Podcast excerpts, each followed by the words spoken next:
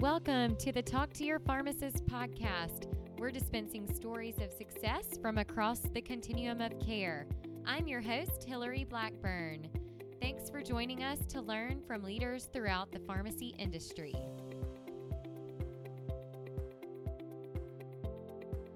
Hey, listeners, Happy New Year.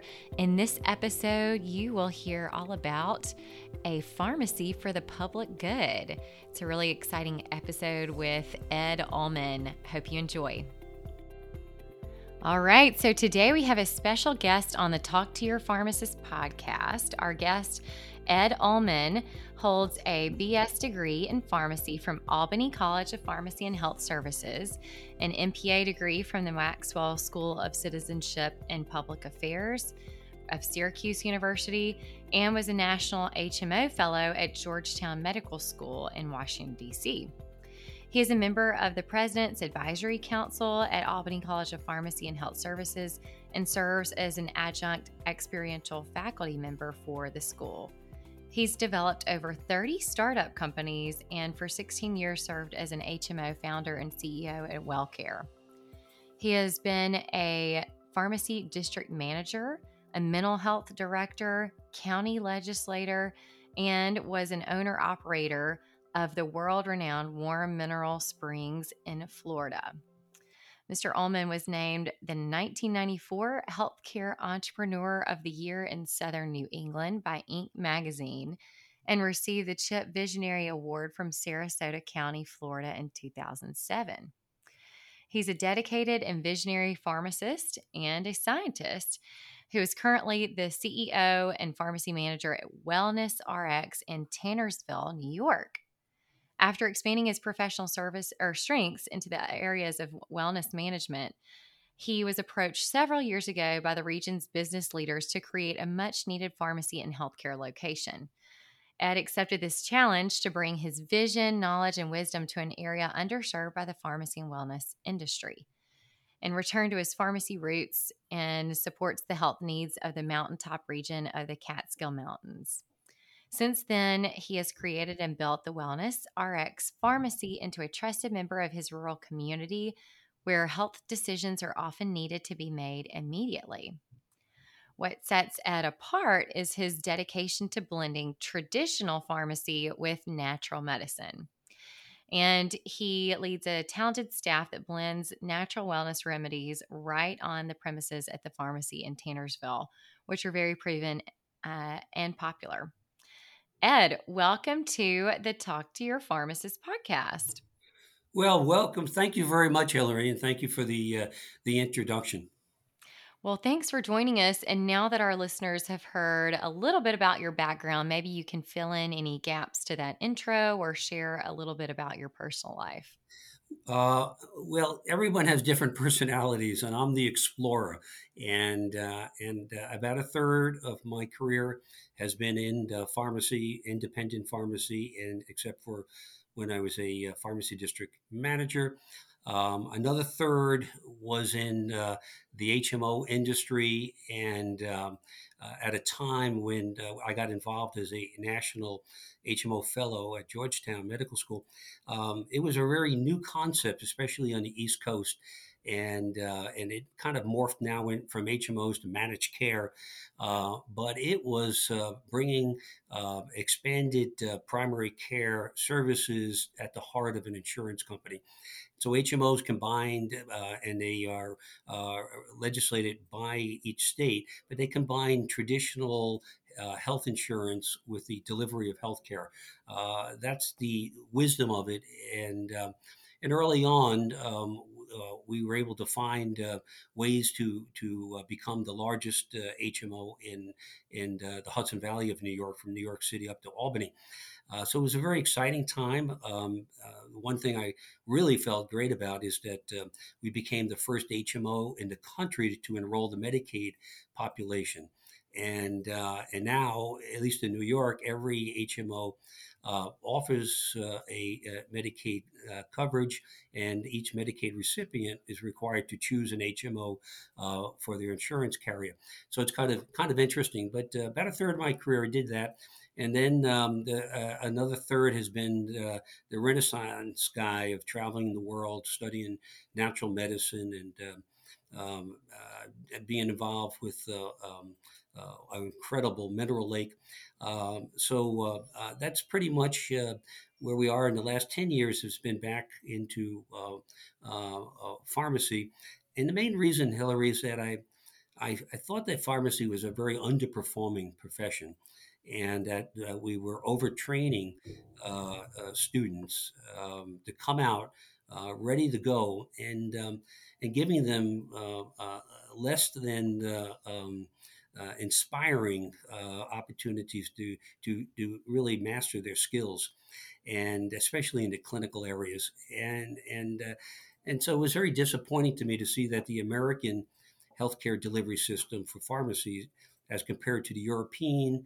Um, I even went to China. Um, um, it's just very, very different. Um, that we became so dominated uh, by uh, chain drugstores being um, uh, the, the prime distribution of pharmacy services that, that the public sees, and how um, really mediocre uh, that had, has become. And then with the consolidation of um, power in the hands of very few companies um, became even less uh, creative or innovative and and uh, more just like normal American capitalism. Uh, and um, I just thought we could do better than that. so I took the challenge to come back and we and to see if we could create a national model um, uh, that would work and would would, would uh, uh, come up with a strong mission, which we have of being a service to others and treating all uh, patients equally, regardless of income, their race, their sex, um, or or their religion. And uh, and I think we've done a great job, and uh, we're now trying to perfect it and that road over 10 years now has led us to moving to uh, a nonprofit uh, uh, structure uh, for greater sustainability and permanence uh, for communities, both in um, the rural areas that got hit first uh, with the the pharmacy deserts, and and now what we're seeing is the urban areas. especially when a, the largest CVS announces a closing of a thousand stores or or almost 20% of their inventory. That's significant. So uh, that's what we're doing, and we're having a lot of fun doing it. All right. Wow. Lots of lots of uh, experience and things to unpack uh, from that. So maybe we can kind of um, start with what you know. You've been in pharmacy for a long time. What do you see as the kind of pharmacy industry or the outlook today?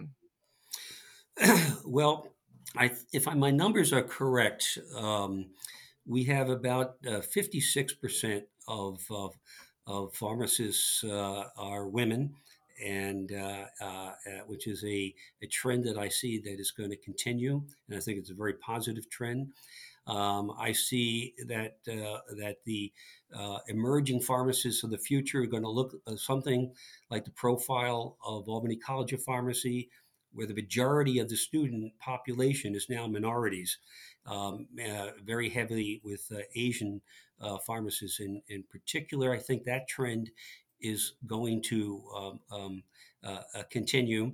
And then uh, I believe we're losing every year about 1% of our pharmacy base on the retail side. So I think we're down to somewhere about 52 to 53% at best of pharmacists that are going into retail and uh, and then the uh, uh, the remaining population is spread out through uh, through industry, public sector, uh, every, all the other modalities.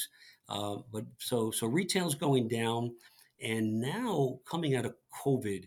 Um, I think that pharmacy has such a rich opportunity to take advantage that during the first round of COVID, we gave 25 to 30 percent of all vaccinations and uh, and got involved in into testing. And then on the the uh, uh, on the booster round, um, I think in many ways pharmacies are giving seventy percent, perhaps, of, uh, of boosters. If we don't build off of that confidence uh, builder that we have with our patient population and with our national press and with our politicians, uh, and build off that into expanding our role um, as providers and and and doing more clinical services, um, then I think we're having a missed opportunity. But in order to do that, um, uh, and we need to show fresh ideas of having fun in pharmacy and and using the pharmacy platform uh, to help be help the individuals uh, to heal themselves, to become their own investigators for their own health care. And also to be looking at uh, that that the delivery of drugs is just one mechanism, uh, one tool uh, uh that we have as pharmacists, but we have so many other portable skills and and and ways to to expand our clinical uh, uh, uh, skills and and and uh, and we got to get out there. We have got to get more involved with politics, and we've got to help our state legislatures to expand the role of pharmacists and take on. Sometimes it's the state medical lobbies. Um, uh, sometimes it's uh, PAC money. sometimes it's from the PBMs. but we got to get more muscular to get legislation that will determine our future and, and make pharmacy a lot more exciting um, and rewarding uh, uh, uh, to the pharmacists uh, coming out in the future. Mm-hmm. Yeah, and we've got such, uh, to your point, highly trained clinicians, you know, that are coming out of, of pharmacy school. Um, even though some of the numbers of applicants are are dropping, uh, you know, the the training for a pharmacy degree is pretty rigorous. Uh, lots and lots of uh, clinical opportunities we're seeing uh, expanding, which is great. But then, of course, we've got these external market forces that are wreaking a little bit of havoc on uh, on you know the pharmacy profession. So um, you've you know been very uh, aware of some of the other things happening. Uh, I mentioned, you know, consolidation of uh, different players, and um, you know, a lot of people want to point at pharmacy benefit managers um, as you know, kind of the bad guys. Um, what are some of the kind of external forces that you see that are, um, you know, we as a profession should be a little concerned about? Well, I, I will start with optimism, uh, uh, Hillary, because uh, the the key uh, to really a revitalization of of retail and and community pharmacy, I still believe is the best platform to do our our best work um, uh, uh, for it. it. it. comes down to reimbursement and and um, uh, uh, how in this has happened where uh, a pharmacist has no input into the contractual process. It's a, mm-hmm. a take it or leave it, uh, where they are under uh, a lot of pressure that if they do something wrong, that a PBM can just cancel their contract and if that contract is in an area where there's high domination or high market uh, penetration by that PBM, um, like we have in New York with with CVS Caremark, you're out of business. Once they cancel your contract, you're gone. So, so that is a very unhealthy situation, and that they then, in effect, control your reimbursement and and and and uh, and uh, even in the contracts, Hillary, where it says there's an appeals process. You can appeal if you feel you've lost money. Just show us. Mm-hmm. Well, we mm-hmm. did a study with uh, third party reimbursement on that, and we found that uh, out of all the appeals, only 3.8% were approved. So they just basically are a waste of time. Um, and, and so the reimbursement is really the, the issue. If the reimbursement is fair, just fair, there will be a resurgence and a renaissance in community pharmacy in this country. Um, we will be able to have more capital to be more innovative. Uh, and I think we're going to learn from what we've been doing over 10 years, from me bringing my experiences from outside retail pharmacy back into retail pharmacy. And I think what we're going to be uh, uh, uh, uh looking at is that uh, community pharmacy will become profitable again, not where the owners have to keep on finding ways to subsidizing themselves to to make it happen. Um, uh, and, and uh, uh, where they can take greater risks to expand, um, and I think uh, uh, create uh, a, a, new model of pharmacy for the next generation. So I see it economically that it starts right there with the reimbursement. Mm-hmm. Yeah, and you know we have seen a lot of good wins at the state level. Um, you know, Tennessee, where I am, just had a really good um, some legislation come forward about fair reimbursement. And so, you know, you're seeing some wins from Ohio and other states. So it is it is optimistic um, about all of the the good things that are happening uh, for that. So you've mentioned a lot about um, you know wellness and the the emphasis on that and some of the um, unique you know talents and skills that pharmacists have. What uh, what are some of the things that you've been able to do at your pharmacy uh, in terms of wellness and uh, some of those types of uh, of um, services? Yeah, I, I thank you for uh, for asking that because it's been um, a trial and error, but we've worked out. The first is the environment, and and uh, pharmacy has had this history of if you're going to set up your own practice, you're told to find a strip mall type location where people can come kind of get in and get out and get home. Um, mm. uh, try to uh, open up with uh, uh second uh, secondary uh, um, floor units and display units, and and you end up then with metal shelves and and and you start looking like a mini chain. Um, so the first thing you have to open up to that the environment is very important. And we chose a old Victorian home with a wraparound balcony, so it's really bringing you back to old pharmacy, and uh, and so it's uh, all wood walls. There's no metal in the store. Everything is uh, marble slate um, um, uh, or wood. So we brought that in. We then brought in a apothecary feel so that all the drugs are hidden in the back, and all you see is, is just a beautiful uh, a feel in the front of the pharmacies, all apothecary supplies, all, bringing back old pharmacy in, in that history. Um, we then thought that the environment also had to have a colorfulness to it. So we have an art gallery throughout, um, and uh, we brought in fish tanks for the kids and any kid coming in saying hi to the fish. They get a honey stick. So we have all the young kids. They all love coming into the pharmacy. But um, uh, maybe years ago, it might have been a soda fountain. But the, the, the point is, is you got to find ways to make it fun.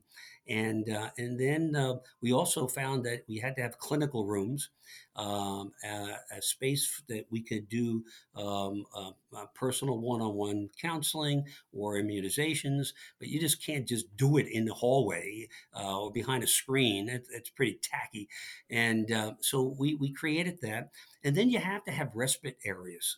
Uh, um, uh, we have beautiful couches and areas where people can can just kind of take a break, or that we, as the pharmacists, can come over and bring over and talk to a family that might be dealing with cancer um, or dealing with substance abuse or something heavy. Um, and um, so we, you have to have different areas where you're able to um, communicate with people differently. If they had heart attack, would be a different area uh, where they might have just come out with a stent.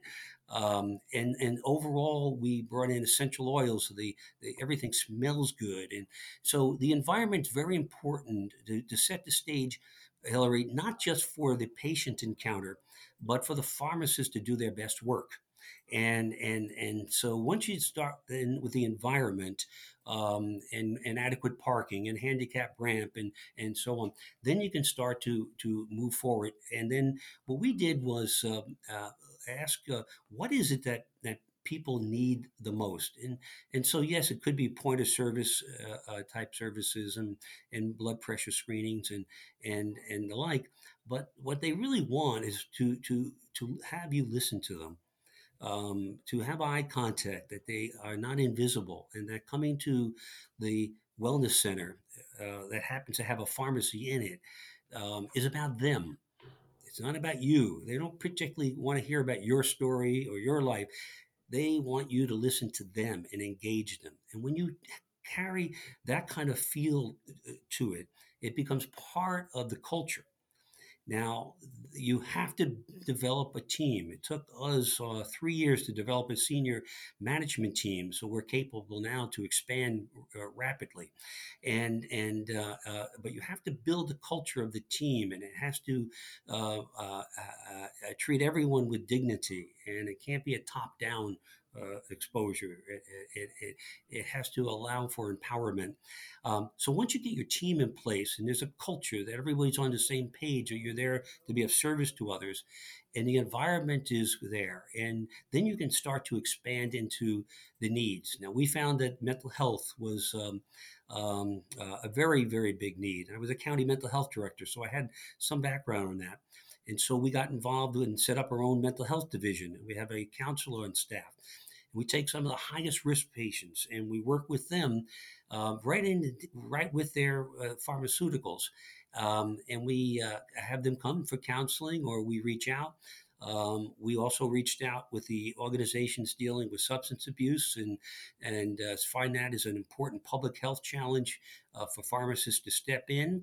Uh, we also got involved into uh, education. We do a weekly radio show. I did it actually this morning, and that's about uh, on COVID and, and and hope and sharing the stories that we have with our patients, uh, with our our listeners, and and and then as we moved into um, uh, mental health services, it became very clear that at home care, pharmacists have got to lead the charge in that. This is more than just having someone come in to clean this person's house. This is uh, uh, me going over the other day and and uh, for someone I had never met before to give her a COVID shot. And I got there, Hillary, and she had all these ink pens all out on the table. And she said, I'm so scared of needles. And you gave me that shot. It was wonderful. And so I said to her, What are you doing? And, you know, she's dueling around. And uh, I said, I'm an artist. And I go, I like what you're doing. And Hillary, she turned around and she gave me this book that she spent all year uh, uh, painting of all animals, the most beautiful book. And she just looked me in the eyes and said, "Here, I want you to have this for your patient assistance fund." And and and I, it was incredible. And, uh, and that's another thing we have, and every pharmacy should have this. You got to establish patient assistance funds, charitable trusts. You got to raise money from the community to give back to those in need and do it in real terms so that if it's economics, they can't pay the copay or something, okay. But if you want them to have elderberry tonic to help them boost their immune system as an antiviral, then just give it to them and make it part of how you can help them, uh, both with social services, it, it, it could be for food. Um, and so we've incorporated that into our entire uh, um, program. And so that's what we're going to be doing. And next, we'll be moving into telemedicine um, and setting up uh, a department for that. Um, so those are the, all the type of expanded services that we do in addition to the traditional of, of delivery and, and so on.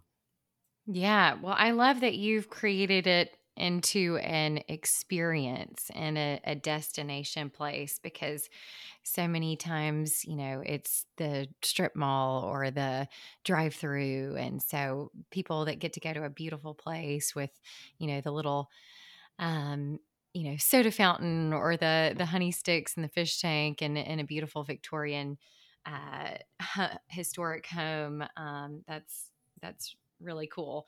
And you know another thing that um, you've mentioned uh, is about pharmacy desert. So. Um, I love that you've gone back to you know a small town. Uh, I grew up in a small town uh, in Mississippi, and everybody, you know, the great thing about small town is that you kind of know everyone and um, you know you go to that community uh, pharmacy and he is you know or she is is taking care of you and your family um, and it's just that that wonderful kind of cheers experience. You go see somewhere where everybody knows your name and um but we're we're losing a little bit of that uh in that you know we we are seeing a bit more of these pharmacy deserts closing. Um, tell us a little bit more about you know what is a pharmacy desert? Maybe people don't know what that is. Yeah yeah i think and, you you you painted a nice profile of um, of uh, the beauty of rural america. And the you know the, look at the contrast of working at a chain you sit and sometimes QAing prescriptions on your feet in the same space hour after hour. You look up at the end of the day, you maybe haven't looked at two or three people in the eye, and you, you're being asked to fill 350 to 400 scripts a day. You go home, you're exhausted and and then you got to get yourself psyched up to go back to that again. Boy when you're living in the rural areas of the model i just uh, told you I, I have fun all day. It, it, it's laughter everything uh, stories the people come in we just laugh. We you know uh, they, they might come in uh, guy came in with a mohawk the other day and oh my god we busted his chops and, and he laughed and it was fun. That's part of healing is to laugh and have fun. In our history of the profession, that's what we did. In my town where I am right now, Hillary, uh, the pharmacy um, became a desert and had uh, uh, you know CVS came and bought the the the last pharmacy and closed it down. And uh, and for ten years there was no pharmacy here until we came and opened up this one, and and and that was what we, we would call a, a pharmacy rural desert. And um, and and so uh, we we have a, a, a and the community helped us to get started and it was a win-win. Um, I'll give you an example of another area that we are uh, that is a pharmacy desert that we are going to be opening up there. And it's about an hour and 10 minutes from our our main uh, uh wellness center and uh, uh, they lost uh, their own uh, uh, only pharmacy many many years ago. So they asked us, what, how, what is it going to take for you to expand your model to us? And I said, well, we only do it as a community partnership. And therefore, you need to demonstrate to us the support of your Chamber of Commerce, uh, the support of the economic development leaders of the community or the county, um, we want to see the support of the town government uh, where we want you want us to be located, and and if we see that type of universal support, then we can know that we can go in and get the support of the educators of, of the local community this is important that we have a partnership with them. Like we are, are contracted with our local school district to do COVID testing and COVID vaccinations for them. Um, so we want to see that partnership come together so we know that this is sustainable. Um, and then we asked them, right, uh, we'll come in, you show me uh, real estate. Places where you feel that you would love to see a, uh, a beautiful wellness center and then they get a, to see the visual, visualization of what we've done in, in Tannersville so they kind of know what we're looking for. And so they bring us the facilities to look at. And then they introduce us to the local foundations. Then they introduce us to local individuals who have done quite well and would might want to contribute. And so so the building of a, a new pharmacy driven infrastructure for primary care and healthcare in a community um, has to have the whole community support so that you can go from being a, a pharmacy desert where there's nothing within, say, 20 miles um, into something that's beautiful and sustainable.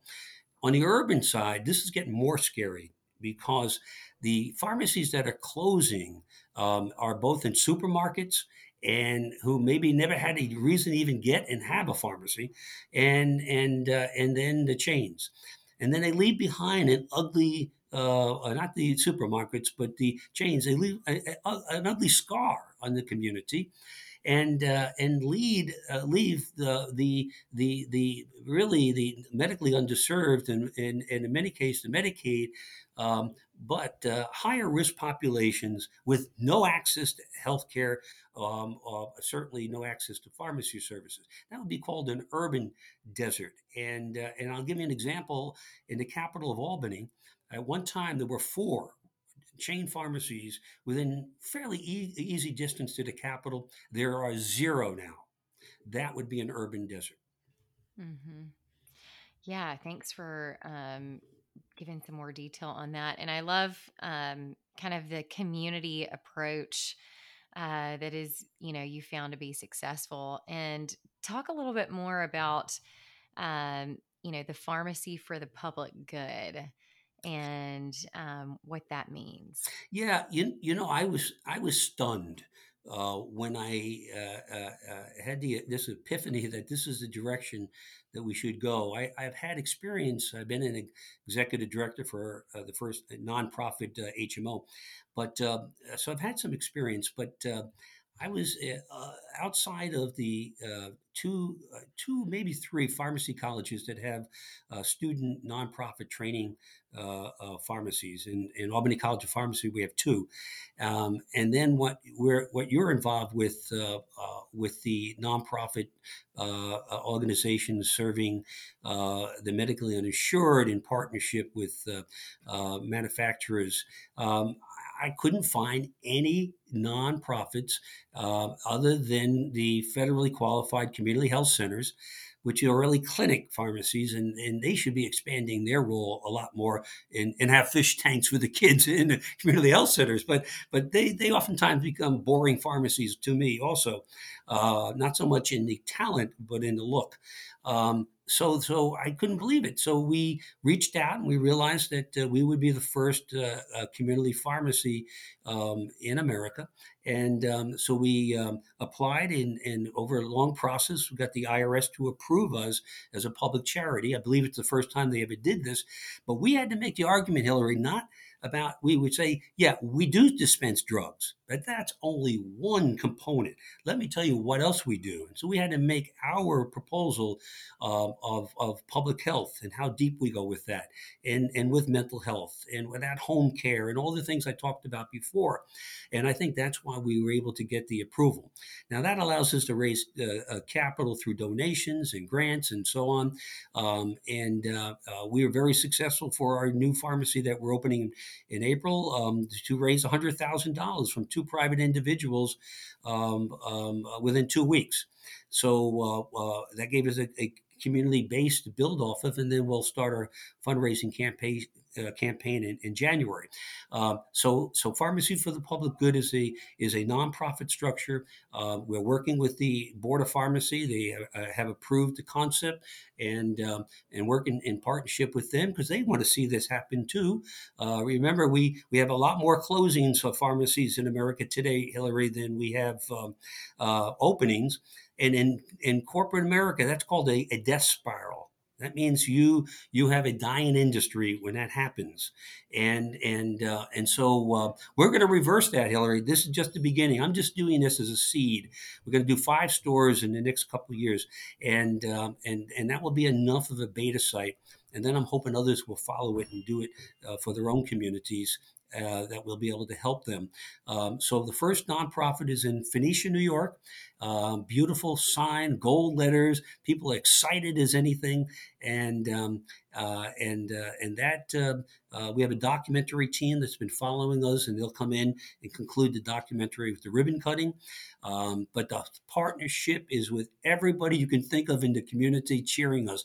That's how you win. That's how. That's when you have a community that says, "I don't want to do mail order." I want to help my nonprofit community pharmacy. So that's where I'm getting my scripts filled. That's the energy you want to see. Mm-hmm. Love it. Well, you're offering so much hope to patients in these uh, community areas and just all over. I mean, maybe we'll start to see some of these popping up in some urban areas as well. Um, well, such a such exciting things um, happening, Ed, uh, and you've got such a great uh, history and experience, um, not just in the pharmacy profession, but in healthcare more broadly. So, one of the questions I love to ask all of our guests is what is some advice that you would tell your younger self or for other pharmacists out there who are just getting started in their career? wow, it's a, a, very good question uh, of, um, uh, and let's just say focused um, uh, on, on, on why one became a pharmacist. Uh, was it a passion play because you want to help people, or was it because it pays good, good money coming out right away because you have a license and they buy the license? So you better be honest with yourself. What is your motivation? And and hopefully the motivation is to do both to make a good uh, professional salary and compensation so you can take care of your family uh, but it's to be of service to others and to use your skills uh, to, to heal and and uh, and and then uh, make sure uh, that you have an environment, a job, a team that motivates you, that really something that you go home and say, "I'm damn proud of myself." Maybe you might not make as much money. Maybe that will come in time. Um, uh, uh, uh, however, it, it, it, it might be, that the heart has to be that you are here for your patients and and that's when you're going to to be most uh, rewarded and it's very easy uh, when you're you're younger and ambitious uh, sometimes to to get caught up with with a lot more ego than than you should um, and, and and that it becomes a, a, lot about you and and how you can get ahead and how you can flip condominiums and make m- money and and you think you're important or something. Well you're not. That's just one transaction of it. Stay with the heart. Stay with who you are. Be proud of yourself and build off that. And if you have a relationship, work on the relationship. I'm now going on 44 years of marriage, and damn, it's maybe the only damn thing I really have done the best I can say. Um, uh, uh, and I have a great lady, and and um, and uh, and that helps me. She supports me all the way, and uh, I'm a tough uh, hombre sometimes, but um, uh, but it has to come from the heart, and and your patients will feel that, and and they will trust you, and they will allow you uh, to be their friend, not just their their pharmacist. And and uh, and if you choose a small community, you're going to experience some of the, the grace that that that you experienced growing up and what I have. You're needed. You're wanted. You can make a difference um, um, you, you you're a role model. Use that wisely and if you choose to change uh, uh, then help try to change them to, to, to, be better the best that you can. If you choose industry uh, if you choose teaching if you choose public health um, um if you uh, choose to be part of a community uh, health center which i love make the pharmacy different special make it involved you get out into the community and and uh, and and uh, and just look at yourself that uh, as a new pharmacist that you become an ambassador for our profession and and take that seriously and and do it to the best of your ability well, thank you, Ed. Very inspiring. And I know that our listeners will enjoy getting to uh, learn a bit more and um, maybe even have the chance to go um, see your pharmacy. And uh, if not, can you share more details on the documentary that should be coming out uh, hopefully in 2023? Well, I uh, um, uh, Angie uh, Fermalino is our creative director, so she um, has coordinated and, everything uh, for it. Um, it was actually inspired by a pharmacist, and and they made a decision uh, that that she uh, could no longer stand working for a chain drugstore, and so she uh, we she then turned around and uh, and, and partnered up with a uh, uh a production uh, uh, team, and they made a decision to try to at this time they, they they tried to go hard on what was happening during COVID and with the shortages of uh, pharmacists uh, at the chain level because they were quitting or moving, and that pressure that pushed down on the chains to to have to close hours, uh, just poor service, and and so they they wanted to uh, uh, document that, and then they expanded into trying to be a uh, a, a activist for the industry and uh, mm-hmm. trade associations and so on. And so when they heard about our uh, model uh, moving into nonprofit, they reached out, and um, uh, so they uh, so they are. Uh, I think they're maybe in their second year, but the production so far has been to try to lay out some of the national challenges with PBMs and and the pressures, and then they'll probably end. they have several certain several documentaries. They'll probably end one, I think, with us, and then the documentary they'll do on us will be a hope message of, of, of, and here we talked about it, and here it is real. and uh, and how the they the trials and tribulations that we went through to get that up and running, and and now it's real. So I think that, um, um, uh, and then hopefully that sparks them to stay in the pharmacy lane uh, to to uh, be able to capture hot issues that our our industry uh, is, is, tackling. And what I like about them, they're not bought uh, by pharmaceutical ads um, or or uh, big money. Uh, I, I, think that they they're relying on smaller donations and so on uh, to get ahead. Uh, so that's that's who they are. Yeah, awesome. The would you like shots with that group? And I know they've got a website. I think that's how we got connected. So yeah, yeah, yeah, fascinating. Well, Ed, it has been such a pleasure to have you as a guest on the Talk to Your Pharmacist podcast. Well, Haley, thank you so much, and um, uh, and I hope we brought some insight and and uh, keep up what you do from your teaching and and uh, your day job, your night job, now your podcast job. So I think you are the Renaissance woman also. Uh, but uh, you, t- please keep that up because we need it. We need all of us to do it uh, to kind of counterpunch uh, uh, uh, um, really um, the meanness of pharmacy. Um, I, I, think at the chain level, um, and we just need to do better. Yeah, awesome. Thanks, Ed.